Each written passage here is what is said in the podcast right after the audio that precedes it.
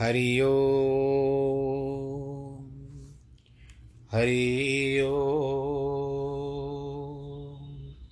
हरि ओ गुरुर्ब्रह्मा, गुरुर्विष्णु, गुरुर्देवो, महेश्वर, गुरुर्साक्षात् परब्रह्मः, तस्मै श्रीगुरवे नमः। विघ्नेश्वराय वरदाय सुरप्रियाय लम्बोदराय सकलाय जगद्दिताय, नागाननाय श्रुतियज्ञविभूषिताय गौरीसुताय गणनाथ नमो नमस्ते। नाहं वसामि वैकुण्ठे, योगिनां हृदयेन च, मद्भक्तां यत्र गायन्ति। तत्र तिष्ठामि नारद। जिस घर में हो आरती, चरण कमल चितलाय तहाँ हरि वासा करे, ज्योत अनंत जगाए। जहाँ भक्त कीर्तन करे, बहे प्रेम दरिया। तहाँ हरि श्रवण करे, सत्यलोक से आए। सब कुछ दीना आपने भेंट करूँ क्या नाथ? नमस्कार की भेंट लो, जोड़ू मैं दोनों हाथ, जोड़ू मैं दोनों हाथ, जोड़ू मैं दोनों हाथ। शान्ताकारं भुजगशयनं पद्मनाभं सुरेशं विश्वाधारं गगनसदृशं मेघवर्णं शुभाङ्गं लक्ष्मीकान्तं कमलनयनं योगिवृद्धानगम्यं वंदे विष्णुं भवभयहरं सर्वलोकैकनाथं मङ्गलं भगवान् शम्भु, मङ्गलं भगवान् विष्णु, मङ्गलं गरुडध्वज, मङ्गलं पुण्डरीकाक्षमङ्गलायस्तनो हरि सर्वमङ्गलमाङ्गल्ये शिवे सर्वार्थसाधिके, शरण्ये त्र्यम्बके गौरी। नारायणी नमोऽस्तु ते। नारायणी नमोऽस्तु ते। नारायणी नमोऽस्तु ते। श्रीकृष्णगोविन्द हरे मुरारे। हे नाथ नारायण वासुदेव। श्रीकृष्ण गोविन्द हरे मुरारे। हे नाथ नारायण वासुदेव हे नाथ नारायण वासुदेव श्रीनाथ नारायण वासुदेव हे नाथ नारायण वासुदेव श्रीनाथ नारायण वासुदेव श्रीकृष्ण गोविन्द हरे मुरारे, हे नाथ नारायण वासुदेव हे नाथ नारायण वासुदेव हे नाथ नारायण वासुदेव नारायणं नमस्कृत्यं नरं चैव नरोत्तमं। देवीं सरस्वतीं व्यास ततो जयमुदीरयेत् कृष्णाय वासुदेवाय, हरये परमात्मने। प्रणतक्लेशनाशाय, गोविन्दाय नमो नमः। गोविन्दाय नमो नमः। गोविन्दाय नमो नमः। सच्चिदानन्दरूपाय विश्वोत्पत्त्यादिहेतवे तापत्रयविनाशाय श्रीकृष्णाय वयं नुमः। यं प्रव्रजन्तमनुपे तमपेतकृत्यं द्वैपायनो विरह। कातर आजु आवह। पुत्रेति तन्मयतया तर्वो विनेदोस्तं सर्वभूतहृदयं मुनिमानतोऽस्मि। मुनिमानतोऽस्मि। मुनिमानतोऽस्मि। बोलो श्री कृष्ण कन्हैया, लाल की जय। श्रीमद् भागवत महापुराण की जय। भक्तजनों आइए फिर उस वृत्रासुर और इंद्र के पास चले, जिनके युद्ध को हमने आधे में छोड़ दिया था। सुखदेव जी कहते हैं, परीक्षित, वृत्रासुर यह चाहता है कि रणभूमि में लड़ते लड़ते उनका शरीर छूट जाए। वह मरकर भगवान को प्राप्त करे। इसी उद्देश्य से वह अपना शूल उठाकर इंद्र पर वज्र टूट पड़ा। इंद्र ने अपने वज्र से शूल सहित उसके दाहिने हाथ को काट दिया। इससे वृत्रासुर को बड़ा क्रोध आया। उसने अपने एक ही हाथ में परिग लेकर ऐसा प्रहार किया कि इंद्र का वज्र उसके हाथ से छूट कर नीचे गिर पड़ा। सब लोग वृत्रासुर की बहादुरी की प्रशंसा करते लगे। उसने एक ही हाथ से इंद्र को भी हरा दिया। लेकिन इंद्र का संकट देखकर देवता कहते हैं भी अभी क्या होगा? इंद्र को भी लज्जा आ गई कि अब वो वज्र को उठाए या ना उठाए। इस पर वृत्रासुर ने कहा, देखो इंद्र, यह लज्जाने का समय नहीं है। जय पराजय तो ईश्वर के अधीन है। जो लोग जो लोग अपने को कारण मानकर कहते हैं, हमने जीत लिया, अथवा हम हार गए, वे मूर्ख हैं।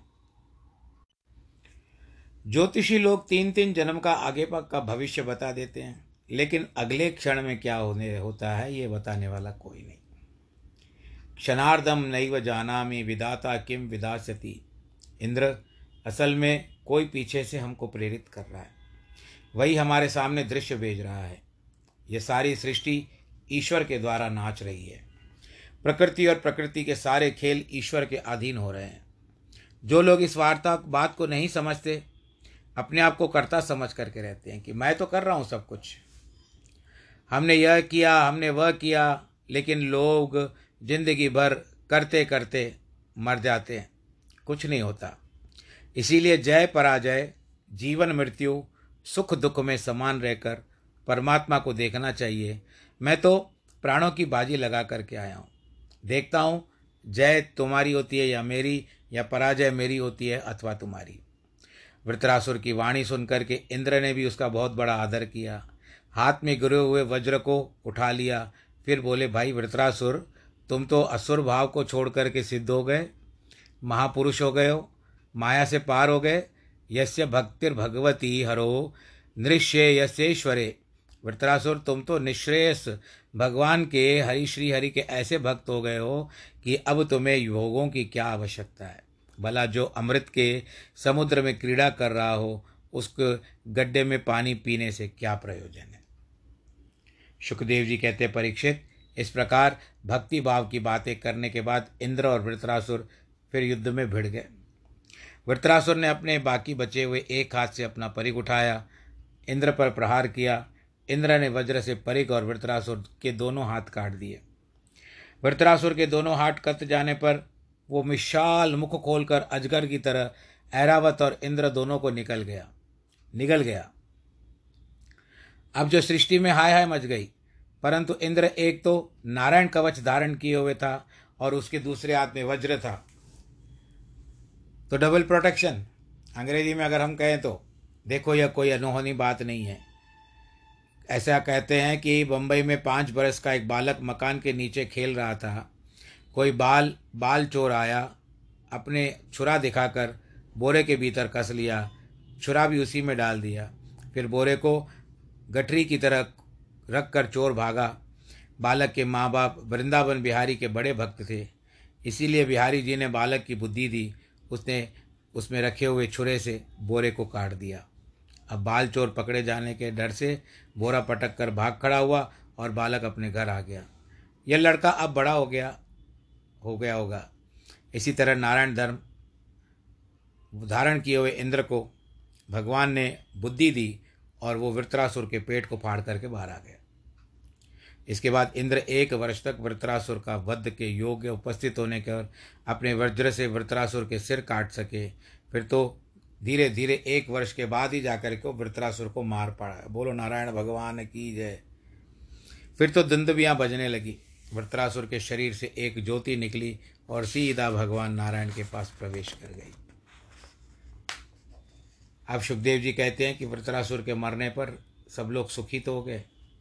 लेकिन इंद्र पर एक बड़ा फिर संकट आ गया। इंद्र ने सोचा कि विश्वरूप ब्राह्मण को मारने पर जो ब्रह्म हत्या आई थी, उसको तो मैंने बांट करके चार हिस्से कर दिए। और तपस्या की। अब फिर मृत्रासुर को मारने की हत्या जो लगी है, वो कहाँ जाएगी? इसको ब्रह्म हत्या ही कहते हैं। त्वष्टा जो था, ब्राह्मण था, उसका पुत्र जो, ये दोनों थे, विश्वरूप और वृत्रासुर, ये दोनों भी ब्राह्मण ही थे। क्योंकि ब्राह्मण का पुत्र तो ब्राह्मण ही कहलाता है। इसके लिए अब फिर से वो चिंता खाने लगी। हम लोग आपकी बड़े बड़े ऋषि बुलाए गए। उन्होंने इंद्र को कहा कि आप डरिए मत। हम लोग आपको पाप मुक्त करने के लिए अश्वमेध यज्ञ करवाएँगे और उसके द्वारा परमात्मा की आराधना करेंगे। दृष्टवाम नारायणम देव मोक्ष से भी जगत भगवान नारायण की उपासना ऐसी है। उसने, उससे वृत्रासुर का वध तो क्या चीज़ है? यदि आप संपूर्ण विश्व का भी वध करें तो भी पाप छूट जाएँगे।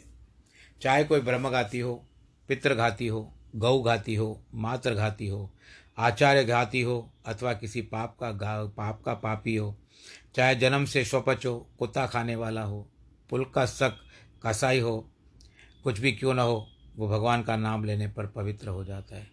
शुद्धि रन यश कीर्तनाथ इतने में ब्रह्म हत्या मूर्तिमती होकर इंद्र के पास आई।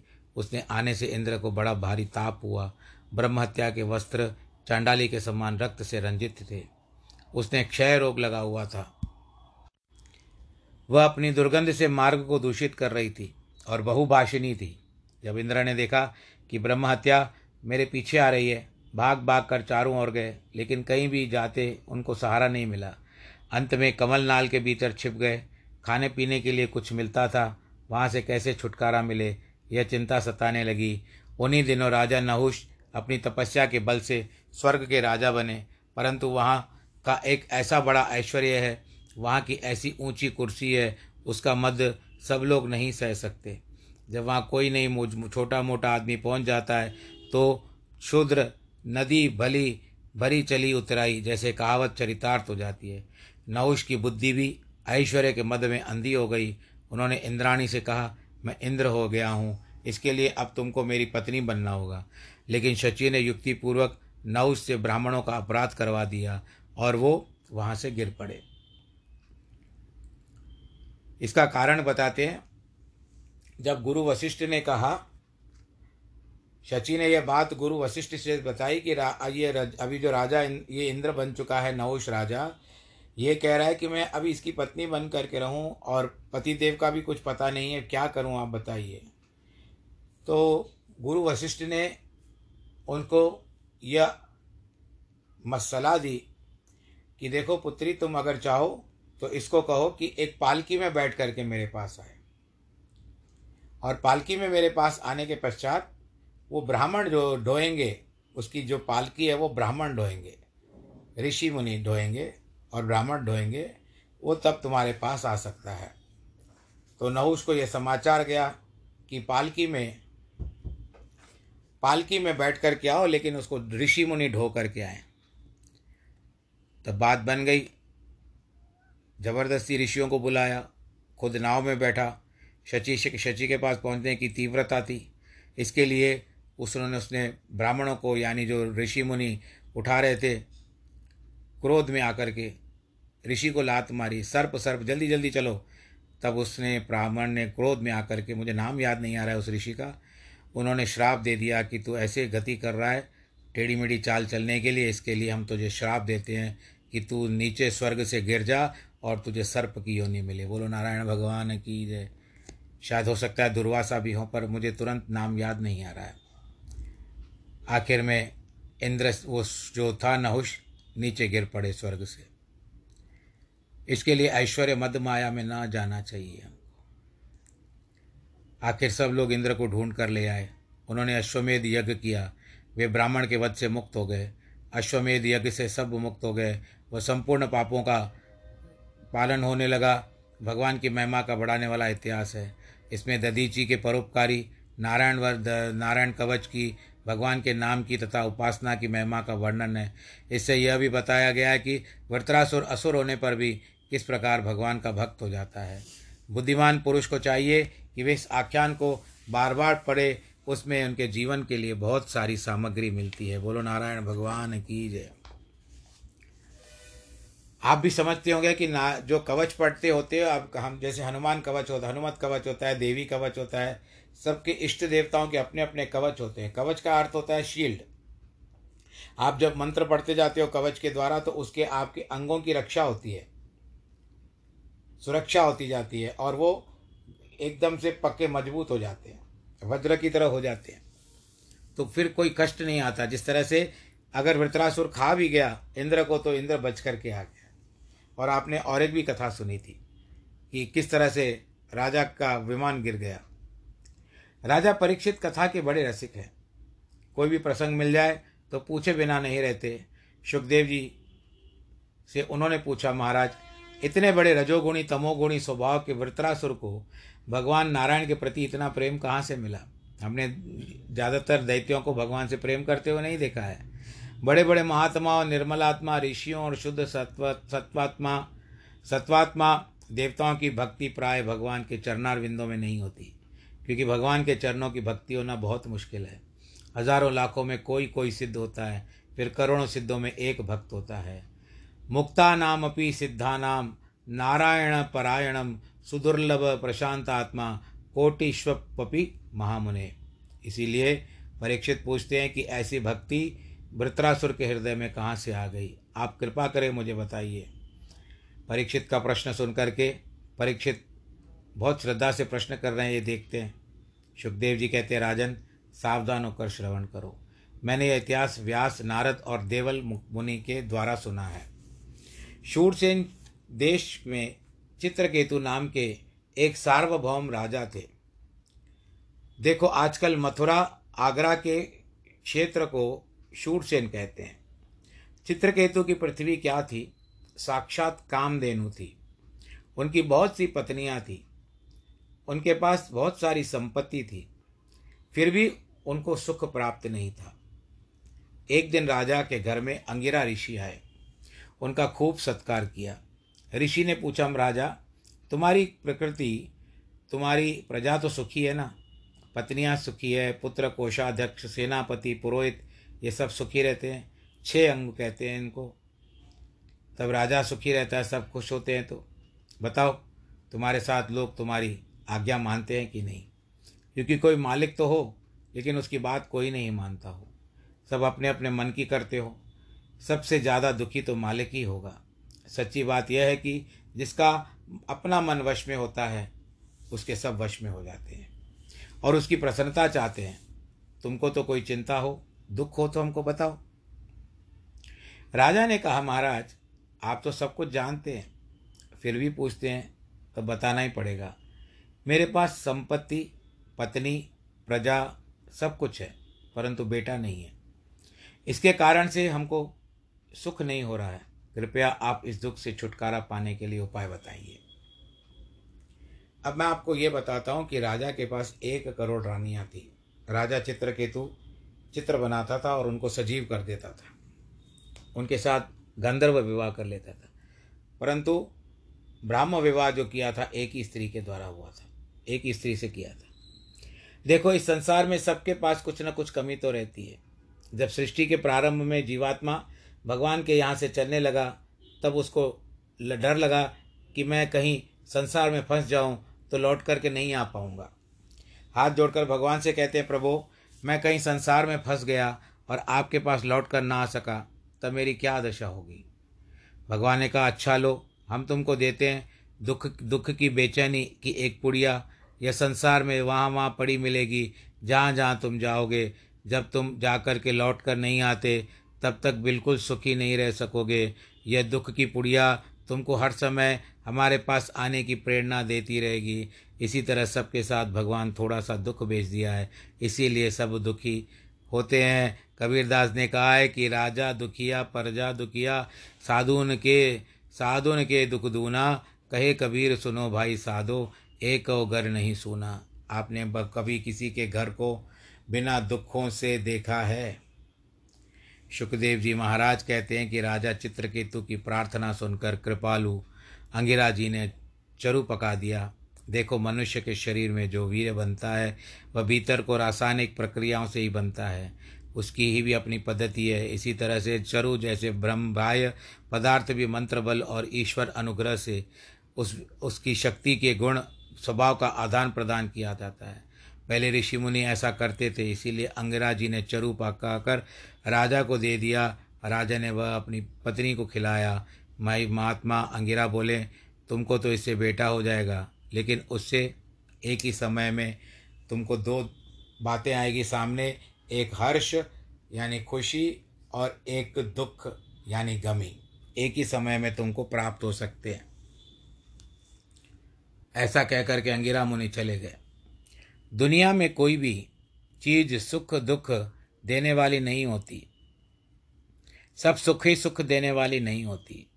दुख देने वाले भी होती है। एक सज्जन ने कहा है, जब हम सिर से चंदन में लगा, चंदन लगाते हैं, तब कितना सुख होता है। उसने कितनी सुगंध आती है। दूसरे ने कहा, उसको घिसने में भी तकलीफ़ होती है। यह भी तो देखो कि इसके अलावा बिना आदत के सिर में चंदन लगा ले तो सिर चकराने लगता है। इसी तरह संसार के सभी सुखों के लिए दुख लगे हुए हैं। राजा चित्रकेतु के यहाँ समय पर पुत्र उत्पन्न हो गया। उसके जात कर्म आदि सभी संस्कार संपन्न किए गए। राजा ने खूब दान दिया। किंतु वो दूसरी जो पुत्र विहीना रानियाँ थी, उनके मन में दुख हो गया। उन्होंने सोचा कि जब राजा बेटा होने से उसी को चाहेंगे, हम लोग को नहीं चाहेंगे और वो क्या देखती हैं कि सच में धीरे धीरे राजा का प्रेम, पुत्र के प्रेम में ज़्यादा फंसता जा रहा है और पत्नी में ज़्यादा, बड़ी पत्नी में ज़्यादा जा रहा है। हम सबको कोई ध्यान नहीं देते। तो इनके कारण बाकी रानियों के हृदय में जलन हुई।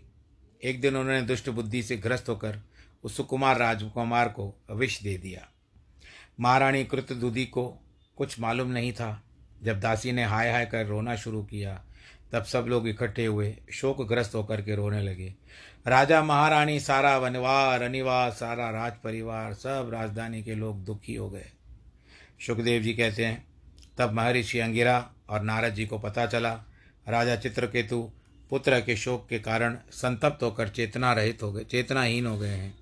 तो वे दोनों फिर आ गए। जब वो दोनों महात्माओं ने देखा कि राजा मुकुट एक और पड़ा हुआ है राजा धूल में लौट लौट कर, हाय बेटा हाय बेटा कहते हुए छाती पीट रहे हैं। तब उन्होंने कहा, राजा, तुम किसके लिए शोक कर रहे हो?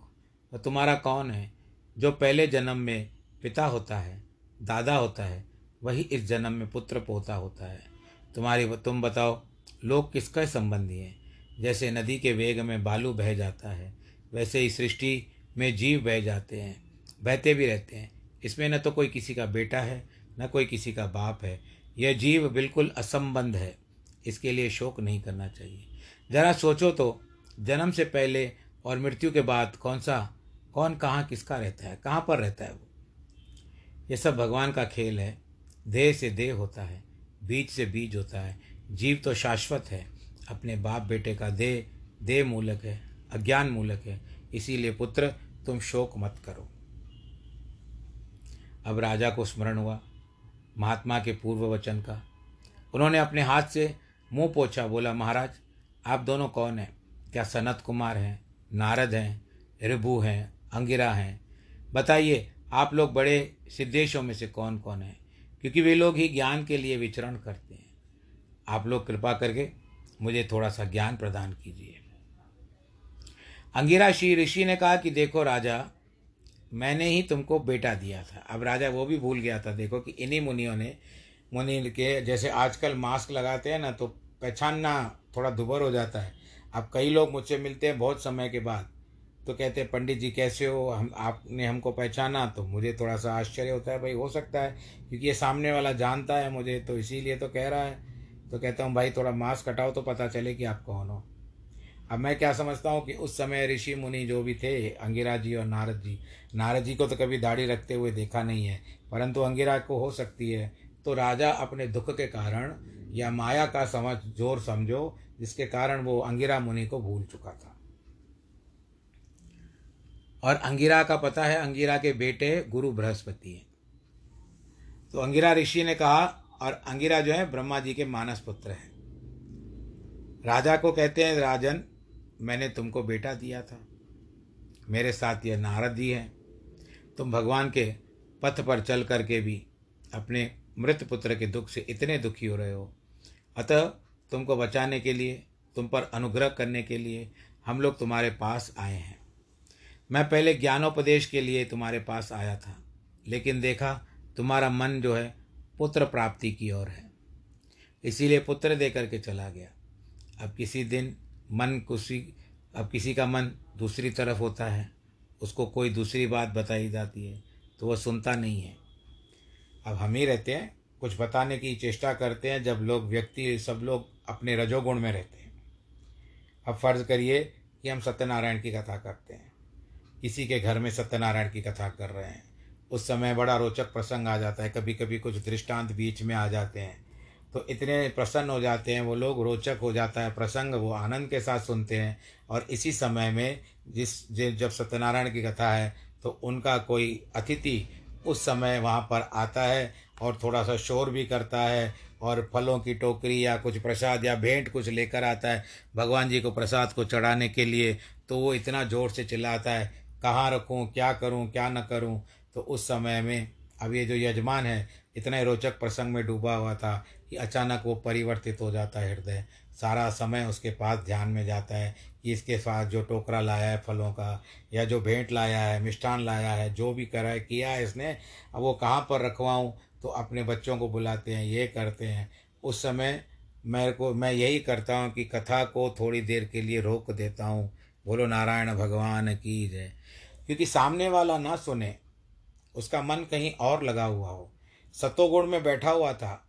कोई व्यक्ति रजोगुणी आ जाता है और वो रजोगुणी आकर के बहुत सारा शोर मचाना शुरू करता है। फिर उस समय में बैठते बैठते भी जो व्यक्ति आया है, स्त्री हो अथवा पुरुष, जो व्यक्ति भीतर आया है, वो चार लोगों से बात करते हुए ज़ोर करते, शोर करते करते बैठता है। बोलो, नारायण भगवान की जय। तो जब सब लोग स्थिर हो जाते हैं, तब उनको लगता है कि, अरे, हम लोग कहाँ पर हैं? हम तो सत्यनारायण की कथा में पंडित जी महाराज के द्वारा हम लोग कथा सुन रहे थे। थोड़ी देर के लिए रजोगुण आया, उसने सबको प्रभावित कर दिया। आप भी देखो, कभी ऐसे कहीं जाते हो, ज़रूरी नहीं सत्यनारायण की कथा, पर कभी किसी धार्मिक अनुष्ठान में। चौकी वौकी की बात नहीं है, चौकी में तो म्यूज़िक संगीत इतना ज़ोर से बजता है कि आने वाले का पता ही नहीं चलता। माता की चौकी जो रखते हैं ना, वो संगीत बजाते हैं, भजन की भेंटें होती है माता को अर्पित की जाती है तो उस समय तो किसी का पता ही नहीं चलता कौन आया, कौन गया। और कई लोग तो बड़े आनंद के साथ रहते हैं, उस समय ना, नृत्य गीत में रहते हैं। दूसरी बात यह आती है कि जो वजह, व्यक्ति आया, रजोगुणी व्यक्ति आया, वो उस समय अपने अनुभव भी बताने शुरू करता है। किस तरह से उनको पहुँचने में कितनी कठिनाई हुई, या लिफ्ट नहीं है, नए घर में चढ़ कर के आया हूँ, मुझे आर्ट है, मुझे ये है, वो है। तो कुछ देर के लिए कुछ देर के लिए वो असमंजस कर देता है सबको कि करें तो क्या करें।